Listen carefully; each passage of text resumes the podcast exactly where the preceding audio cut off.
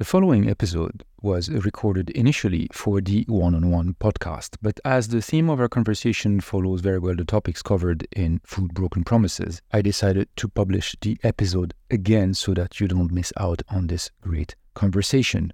So enjoy. It's really about transforming the food system in Europe. And and if we would be alone in thinking that, then we would say we are delusional and we are destined to, to disappear. But we are not there's such a huge movement in Europe to claim a transformation of our food system towards more agroecologically conscious principles. It's important to come back to the land because it nurtures us. We need to regain more autonomy and more direct relationship with the soil and with the food that we are putting on the table. This is One on One, a table for two production. I am Antoine Abou-Samra. Ruralis, as its name says, it's a national organization that represents the voice of small farmers in their cultural and in their political and in their economic and social approaches. Every week, One on One dives into the world of food and wine through the eyes and experience of my guests. In each episode, you will discover their journey, what matters to them, the challenge they have faced, and how the world of food and wine is evolving small family farming is still feeding the world. So this promise of industry that is feeding the world is just a false promise. But what we see that most of the societies of the world are agrarian societies which care for themselves and for their communities and respecting nature while they do that so that they have a legacy to, to give to their children. Good afternoon. It's a great pleasure to be back for a new episode of the One on One podcast. And uh, today we're going to a very special place called Romania. So, for this episode, I have the great pleasure, honor, and privilege to welcome Attila Szöcs Boros Miklos, who is the president of Eco Ruralis, which is a national association of the of small farmers. But you're going to tell us a lot more about that uh, shortly. Good afternoon, Attila. Hey, good afternoon, and very nice to to be to be here with you and in such an interesting uh, table discussion and setup. So I'm quite excited to to to yeah to have this discussion with you. Yeah, thank you for accepting the invitation. So today it's it's it's kind of special. I had one conversation within that that that subject of uh, small farmers and the importance of protection of the small farmers. Uh, the initial one was with uh, Devlin Kuyek from from Grain, uh, the organization, international organization. Now, Eco Ruralis is based in um, in Romania, but it's not alone, from what I understand. Can you can you tell us more about what Eco Ruralis is about and and what is part of? Sure, sure. Well, um, Eco Ruralis. Uh, Eco full name is Eco Ruralis, the National Peasant Association of Romania. So Eco Ruralis, uh, as its name says, it's a national organization that represents the voice of small farmers in their cultural and in their political and in their in their economic and social uh, approaches. So what that accumulates to is indeed this cultural identity of peasant farmers uh, which is a very uh, has a long tradition in Romania. Romania being an agrarian country of, of Eastern Europe, uh, so we have millions of peasant farmers. But a few of these came together at the beginning in 2009. Uh, uh, they came together to form form this association, Eco Ruralis. And uh, our envisionment was that uh, we envision a society that has its own strong cultural roots in peasantry, in, in, in, in peasant farming, and that we also foresee in the future um, peasant farming and agroecology as the main predominant form of producing food and living our lives in Romania as farmers. Uh, there's a lot of thought behind these words, and I can explain them later in our interview. But just to say that Eco Ruralis really started out very small. We started out with five very five very influential farmers from Romania, which are uh, were from more or less the same region of Transylvania, and they were sitting together at the table just like we are now, and, and they were saying what there's a lot of policy discussion around us, and that moment was really a crucial year for Romania when it comes to the European um, Common Agricultural Policy and its reform uh, that was happening uh, right then. And then we said, but nobody's representing our, our voice. So what's going on? We will be neglected. We're dying out. so then they decided to to create this association uh, so that we are not passing to the next reform of the cap, which was coming seven years after, in the same bad uh, uh, instance.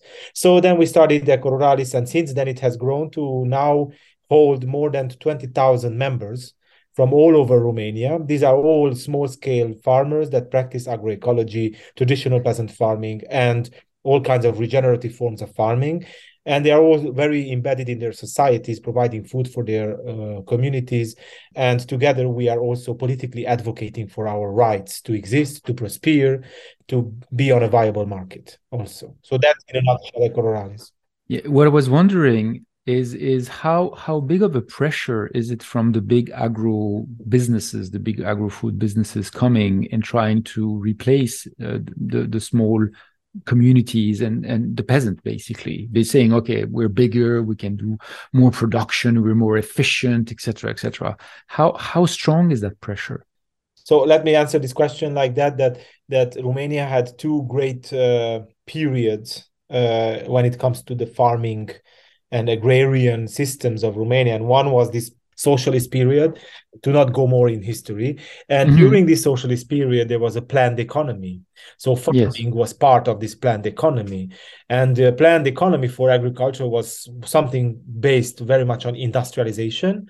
Uh, and all the small farmers were uh, their lands were taken away and they were yes. forcingly in big cooperative farms. It was a Soviet model that was yes took. Um, so that was one very large degradation of the agrarian society.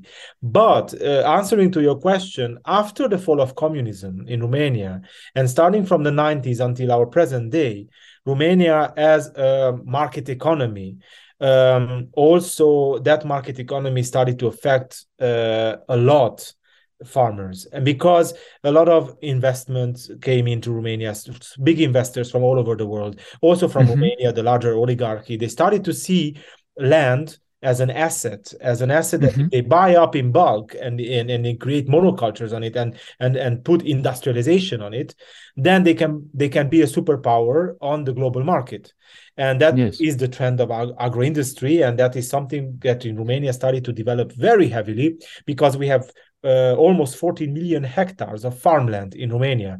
So if we look right now to this map of farmland, more than half of it is already in the hands of agro industry. So that's more than 7 million hectares of land is already being worked as an industrial asset and in a very okay. industrial way with large tractors, big monocultures, large surfaces of concentrated mm-hmm. land. Uh, it's it's what we, we, would see in Brazil, for instance, as another mm-hmm. example. Uh, but the other half of it is still in the hands of the small farmers. This is what is bringing the picturesque uh, landscape of Romania that is so famous. That is where you see the diversity. That is where you see the little strips of crops. That is where you see animals roaming, uh, cows on the mm-hmm. pastures, mm-hmm. and that is where you see resilient communities that have been practicing traditional peasant farming since millennia. So uh, that's when you see that somehow these two are in clash. There are many mm-hmm. Parts of Romania where you see both small scale peasant farming and large scale. But most and most now, what you see that where large scale industry pops up, slowly small small farmers disappear either because the large industry is buying up their land either because their village becomes bottlenecked in an ocean of yes. industry so they become migrants economic migrants they go to france they go to germany italy they stop farming and start to become wage laborers in another dependent system of the world so uh, it, it's it's a large effect that uh, industry has over us uh, because uh, it it really pushes also the policies. So the policies that come on a governmental level, they very much enable agro industry. It's the trend in Europe, and yes. unfortunately, it's still the trend to not look beyond the destruction of agro industry and what's going on over the world because of climate change, because of all the, the chemical fertilizers and all the big monocultures and loss of biodiversity. And Romania still has a great pool of peasants, millions, almost 4 million peasant farmers that are small scale farmers that are the bedrock of agroecology. This is this transformational concept that, that peasant farmers are the foundation of.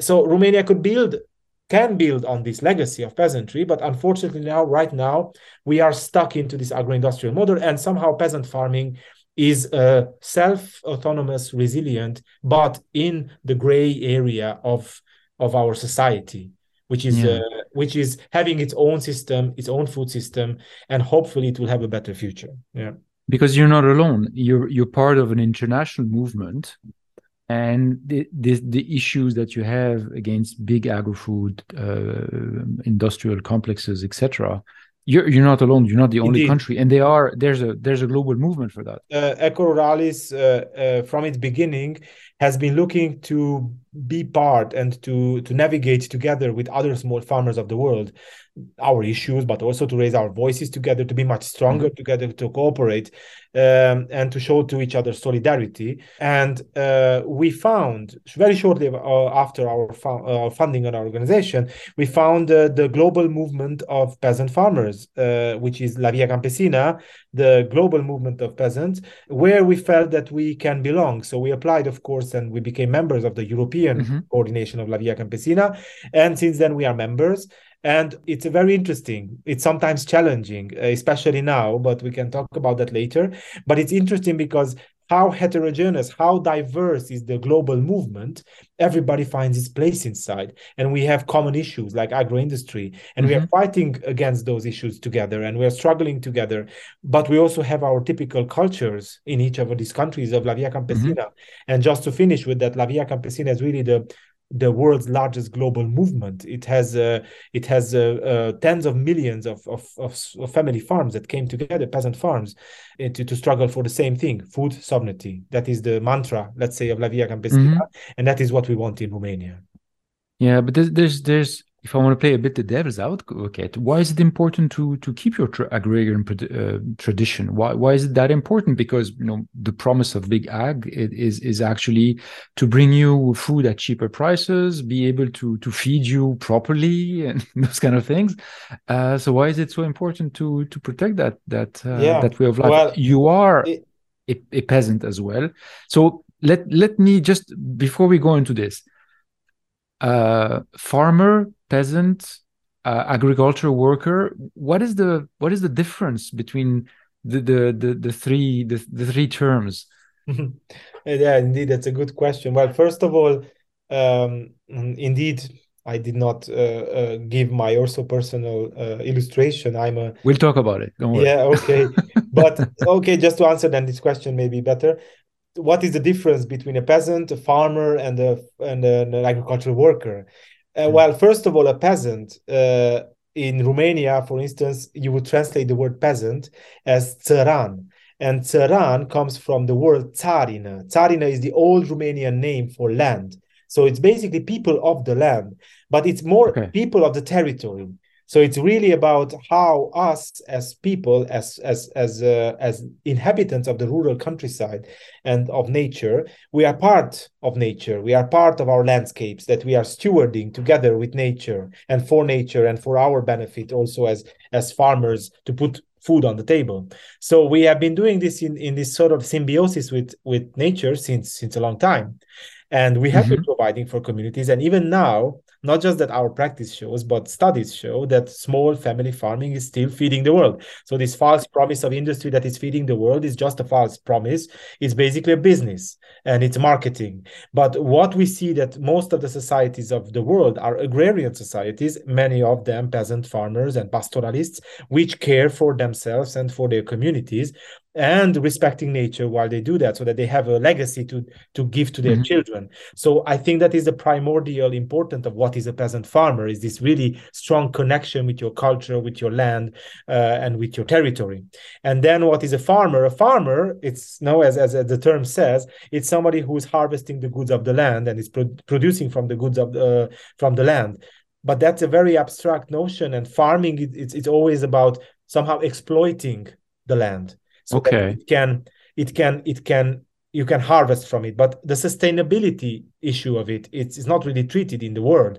And of course now we have sustainable farmers and different mm. approaches towards farming but it's very sectorial. So what are you? You're a cattle farmer. You're a vegetable farmer. You're a fruit farmer. You're a, a whatever a different kind of sectorial wine farmer mm-hmm. you know? Mm-hmm. and but but then but then most of them are actually many of those a farm is not always it's, only big farms are segregated small farms are always very diverse very resilient yes. using the manure from the cow to feed your wine so basically it's it's very um, it's a very holistic system so that's why we always refer to ourselves as peasants because it's much more reflecting our reality of how we work okay. of how we okay. connect with culture okay and so okay and then of course farm workers or agricultural workers are those people who out of economic reasons, out of employment reasons, out of many reasons, they need to work the land. But uh, many of them, unfortunately, are not their own let's say stewards and guardians of land so they are okay. working at a bigger farm many of them are in very precarious conditions they're very huge problems and it's i would put it much more in a very dependent way of industrial farming. Many farm okay. workers and laborers are living in these very horrible conditions, coming from many migratory people that get stuck up into a into a very predatory system.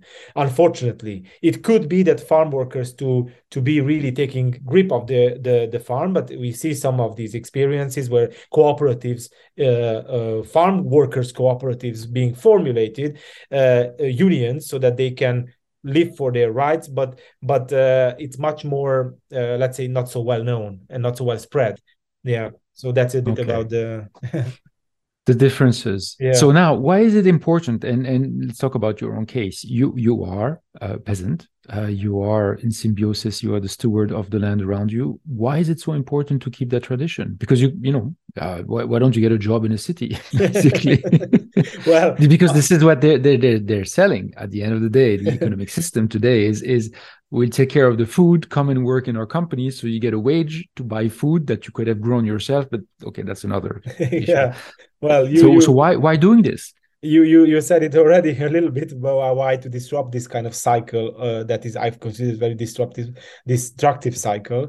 Um, but uh, why am I doing it is because I inherited this um, this uh, in in my family. My family uh, historically is a is a peasant uh, family.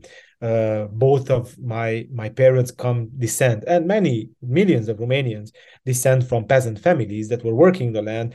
Uh, mm-hmm. all of us since childhood had a big contact with land either to help out on grand grandmothers and grandfathers farms or uh, family farms when i went to university um, i had two options to become a bank no free my mother wanted to see me a banker. My grandmother wanted to see me a priest. And i wanted to see myself working the land. So okay uh, so so I, I really strongly reconnected with the ambitions of my grandfather to sustain a family farm.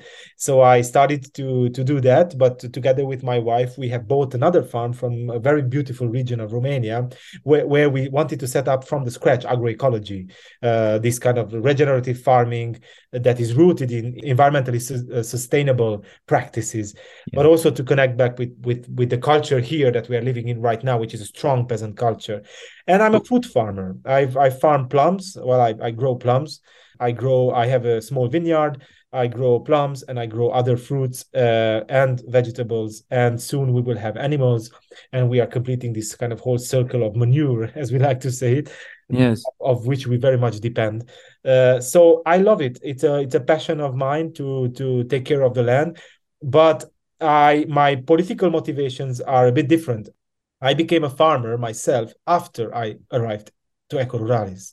So first of all, I was an activist, sort of saying for the farming uh, and for the peasant community, standing up for their rights and supporting them. I was uh, that's how I came to Eco Ruralis. I was very much saying no to genetically modified organisms and their spread mm-hmm. in in Romania and that was very important for me and then i quickly switched towards the solutions which are in in agroecology. So uh, i saw the good practices while i was working with people with peasant farmers. So i said mm-hmm. well, practice what you preach if you want to yeah, we want to kind of if helps. we want to we were going to the government and we were we were shouting and we were debating and we were claiming all kinds of policies for farmers. And i felt i'm not entitled to, to claim them myself as a person if i'm not that myself. So that was the ultimate reason why we started farming because of this strong political conviction that small farming is profitable it's beautiful it can support our livelihood and it can put good food on the table uh, and that is produced by us. Yeah between the moment between what you saw and how the people were living and and you know the fight that you wanted to be part of and to support uh, politically and then afterwards uh, as a peasant yourself between what you saw of it and being in it that there's always a difference. It you, is. you see them their lives. Okay. What, what was the biggest difficulty and and and were you surprised by the change in, in a sense good or bad i don't know. It's just like okay i've been outside i'm gonna go in now i'm gonna be you know full into it. Yeah. Uh damn i didn't realize it was like that. Yeah something like that. Well the first shock was when when we paid the high price for the land. Uh, if we would have if would have started farming 10 years before we were started farming um, then the, the, land the price of the land was much cheaper. So that it was i was always pre- preaching about how land is becoming expensive and, and scarce mm-hmm. and how agro industry is buying up land only then to realize when i want my piece of land uh, to take care how much of a financial uh, let's say value that asset has. And for me it was much more than an asset. It was just like a natural resource. And part of this territory is beautiful. It, it almost doesn't have a price but it did and it was high uh, so, but the first shock was that indeed, if you want to be a farmer, and that is the shock of every, the realization of every young new entrant into farming, is that the the land is is is, is has a price. We say it's priceless, it is, but it, it has a strong price. So yes. that was one of the aspects. Then, of course, um, we were mentioning changing your life from the more scheduled one to really being a farmer is is you depend on the season you depend on the water you depend on the manure you depend on the on on on the growing season yes mm-hmm. the, how the plants grow what kind of problems do you face on the farm and you depend on your neighbors because they are farmers themselves and we are very much changing uh, like mm-hmm. formal changes and and manure for what and and for hay and so on and the hay making season everything so that was a big thing for a scheduled guy like me which uh, had which wanted to work this nine to nine to five uh, and and now i find myself think again. Yes and now i find myself that that it well it is a pleasure. It is great. It is it is um absolutely amazing to go out and to prune trees and to smell the bark and to and to to smell the hay and to work the land and to, to see that you're creating something and you're nurturing something with your hands it's very satisfying. And of course the look into my son's eyes when we put food on table and uh, and how is that is different from the food that he goes to buy we he goes to eat uh, sometimes as a snack from the from the mall. And we are already having these conversations about this but this fragmentation of time is very difficult, especially for someone who's a farmer and an activist, who's a peasant farmer and an mm-hmm. activist, and trying to work to create a new system together with other farmers, but also to do their farm. And that's the big challenge time. That was big, like, whoa, I don't have enough time in 24 hours. I need more. I need more, and we need to sleep. So then, of course, that is that is a big challenge, and it remains. But farming is not done alone. Farming is done in communities and in in yes. clear in the nuclear community of Romania, which is the family. Uh, it's very it's very uh, important how we support each other. My wife is a stronger and bigger and much more appreciated farmer than me, and maybe politics is my my better side for now. Um, but my wife, she's a great farmer, and I, I would not do anything with without her. Together with if it not wasn't for her, so definitely it's not a one man job, yeah. not a one human yeah. job. what do you see as the biggest challenge for the coming years? One for Ecoruralis and the fight for for to to to fight to defend the the the, the peasant and the small farmer movement, and one in your own farming life. Well, I think in uh, in Ecoruralis, one of the strong challenges that we face is that we are being said that we are destined to disappear as peasant farmers. So the European Union kind of recognizes the centrality of family farms, but not of the small farms, although they are predominant in Europe. So though how that translates to Ecoruralis is that for us, we are somehow fighting against the wave. And we are seen as as as, as a dying out breed. Mm-hmm. So uh, it's not just about and, and for us the biggest challenge that is really not just about survival.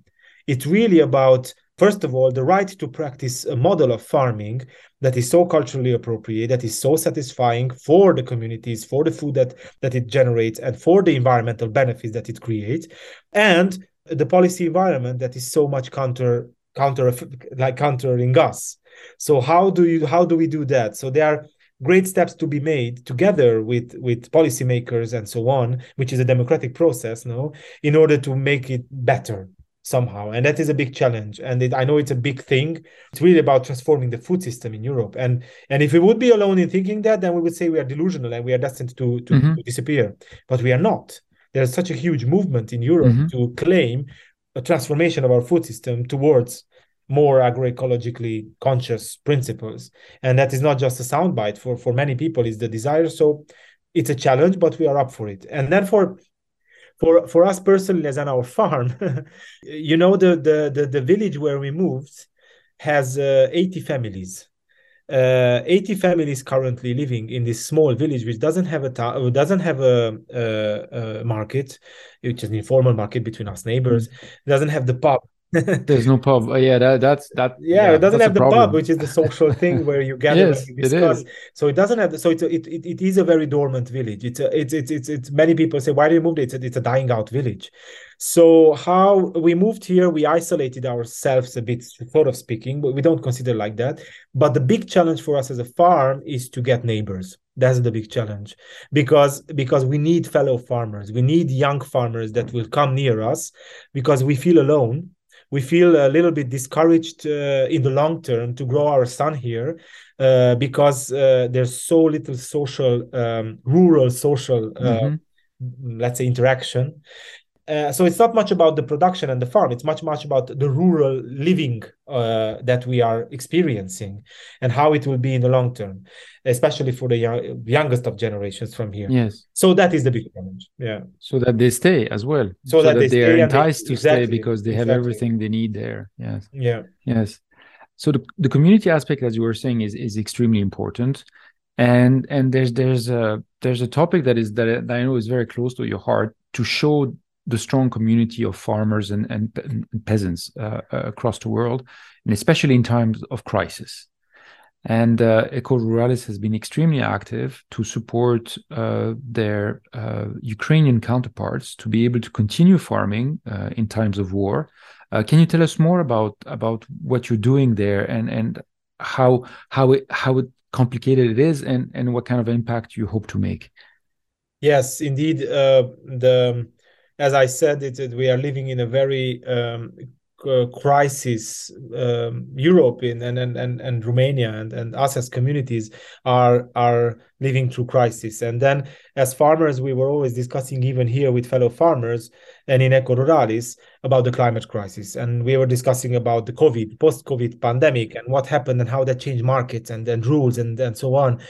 And and when we this when we almost stopped discussing about those things then the first uh, tank entered into Ukraine, uh, and the first uh, farms were mined in Ukraine.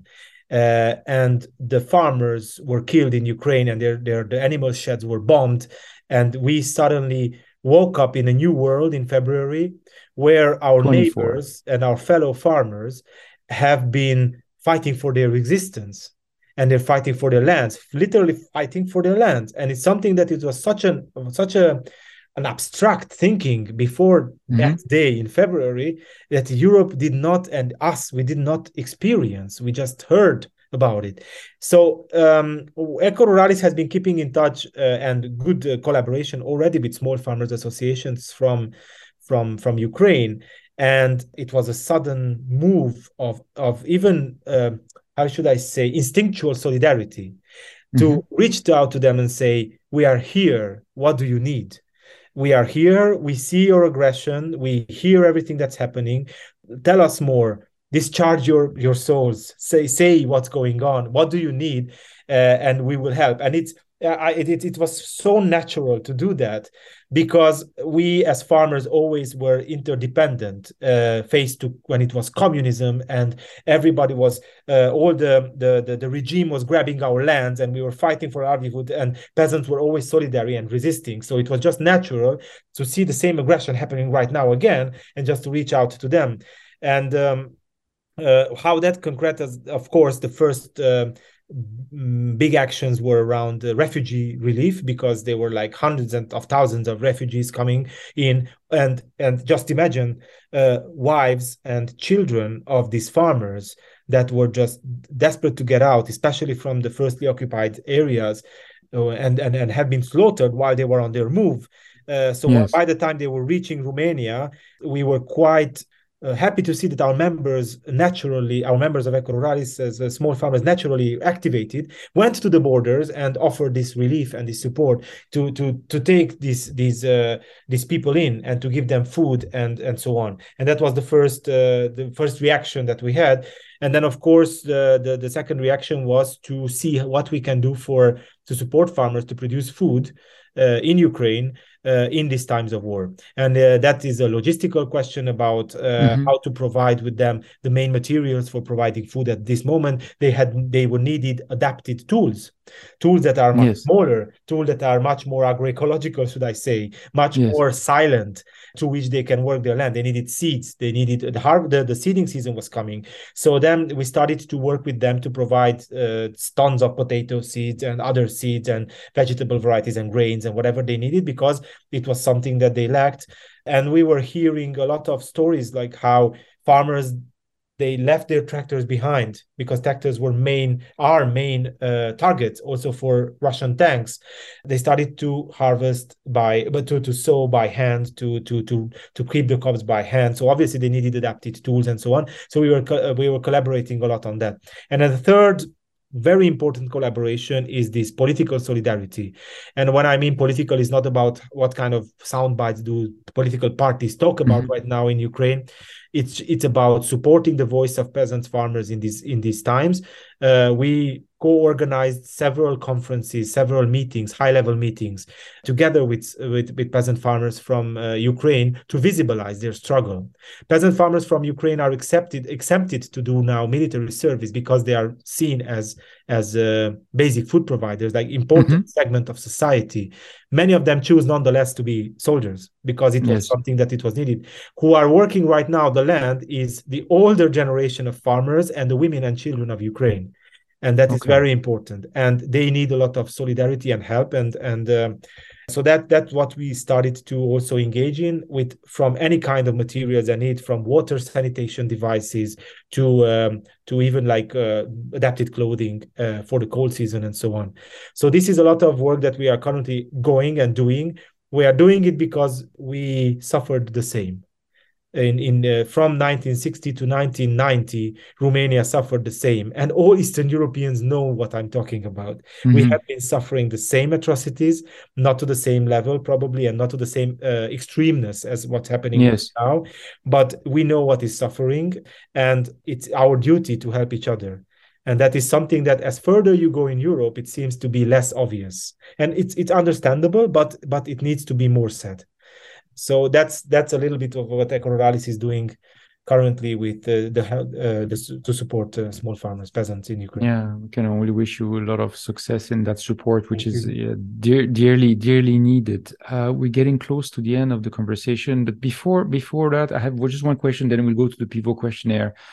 Um, if you were to say in a few words why it is so important to come back to the land why it is so important to embrace the peasant lifestyle, what what would it be? Okay, I know it sounded a bit like a soundbite stuff, but uh, j- just to just just to kind of a summary of what we spoke about because it's absolutely fascinating. But what is the main thing that why people should care about that and they should go back to the land in one way, shape, or form? Yes, well, it's important to come back to the land because it nurtures us, and through land we nurture ourselves. We we need to regain more autonomy and more direct relationship with the soil and with the food that we are putting on the table. And it's in our society this relationship is so disrupted and it's so the chain is so long that we become especially i see the younger tiktok generation completely disconnected from land. And even if they have one day to go to a farm and just to touch the soil it's a tremendous action towards their their the, the health of their their their spirit and the health of their lives in general so that is why and then why we should farmland is because we need more farmers in the world not less we see what less farmers did to this world mm-hmm. and we need to return the tide and Europe needs more farmers. Romania needs more farmers. Peasant farmers are all dying out. And it's not just out of responsibility, it's out of this beauty of farming, uh, we need to reconnect ourselves with land. And it can be done in so many ways. There are so many models, and there we are so many to host and experience together with young and new entrants. So it's something that to be tried, uh, and I'm sure it's a it's a virus that catches a good one that catches people. Yes. yes. yes.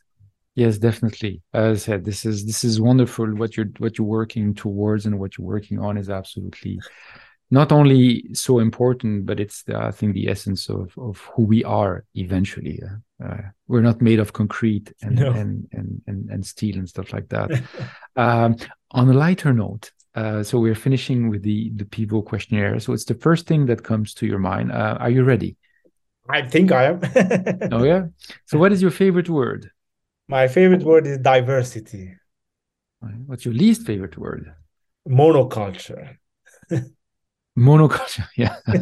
I wonder why. It's like your favorite virtue, solidarity. your favorite quality in a man.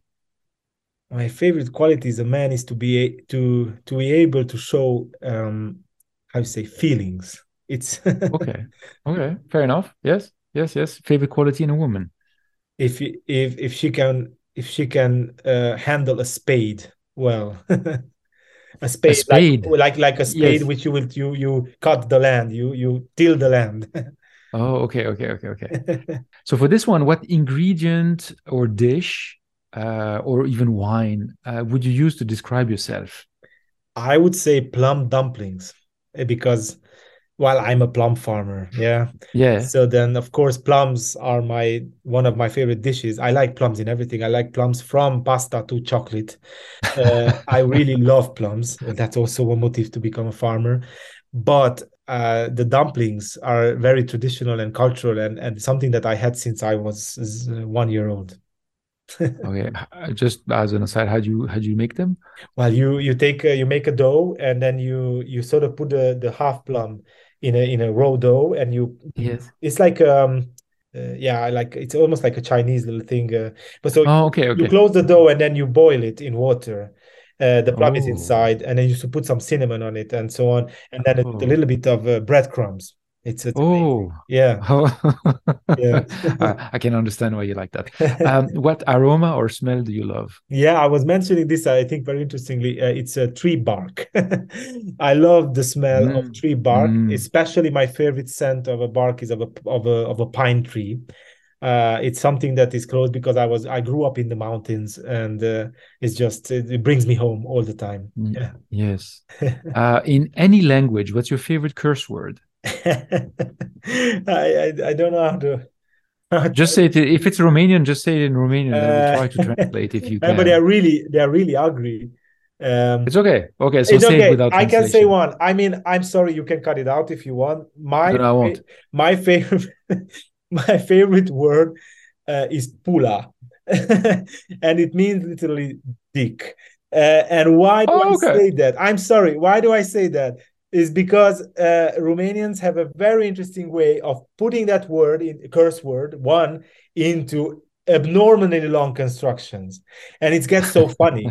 So you can do a lot of word constructions with that, which are very pejorative, of course, the majority. Maybe you can cut it out if you want. I don't know, but that okay. No, that I is a word that is um yeah. Well, I'm yeah. I'm sorry. It's it's it's it's so predominant. We're learning every day. I've heard so many things, even in Hungarian. So don't worry. Just like it's, it's fine. There's no, there's no, there's no cutting. Okay. Uh, what sound, what sound or noise do you love? Uh, wow, that's uh, very interesting. I like my favorite sound uh, that I like is when um, there's a spot right behind uh, our farm. It's a pasture. It's a and I it's a hay meadow actually. And there there are these days when there's a little rock in the middle of the hay hay meadow, and I sit there and you can hear the tall grass in the wind, like Yes. and Oh, it's not just one sound because that that grass is full of uh, nests and birds yes. so when the wind blows then suddenly the, the the birds instinctively fly out and you hear from the distance and from the inside from more closer and so on this and then the little chirps uh, it's it's a That- i even recorded it it's so and That's i even super recorded zen. it and many times when i'm on on a travel especially when i'm a plane uh, then i put this recording on repeat and i just hear that and i just close my eyes and, and i can really feel myself there at home so Wow, yeah that is the favorite That- sound that's beautiful. Uh, what sound or noise do you hate? the the noise of that I hate the most it comes from a mine which is a TNT explosion. That's Oh yeah. it's it's and then the rock that is uh and and, it- I I had this because I was uh, also a long time uh, activist uh, in an anti-mining campaign uh, one of the biggest Yes. struggles uh, and when we were building up this campaign and so on of course you see a lot of movies about so I was always afraid of what might happen. We stopped it. It didn't happen yet but uh, I'm I'm I'm I'm I'm disturbed by that noise Yeah, I I can imagine. Um, what plant or animal would you like to be reincarnated in? um, my wife said that if I'm reincarnated, uh, I will be a donkey. Uh, and at, at the first, I, I hated that analogy, but now we want to buy a donkey. So, and I was looking into donkeys, and, and my friends have donkeys, and it's quite a nice animal. So why not? It's a great animal. It's a great animal. It's sturdy. Yes, It's yes. strong-willed, but it's also very docile and calm. And Yes, so yes, a donkey and and faithful in everything. and yes, faithful. yes, yeah. If heaven exists, what would you like to hear God say when you arrive at the pearly gates? I told you I exist. I I'm a, I'm a uh, I'm an agnostic uh, at least, Yeah. uh, and and uh, probably if I there's this such a thing as heaven, and I'd step into it, and Saint Peter or somebody else would come to me and say like. You're such a you're such a loser, man. we have, we've been here all along. you don't believe it, so probably God would say, "I told you so." Attila Szocs Boruss Miklos, thank you so much. You're very welcome. It was a pleasure.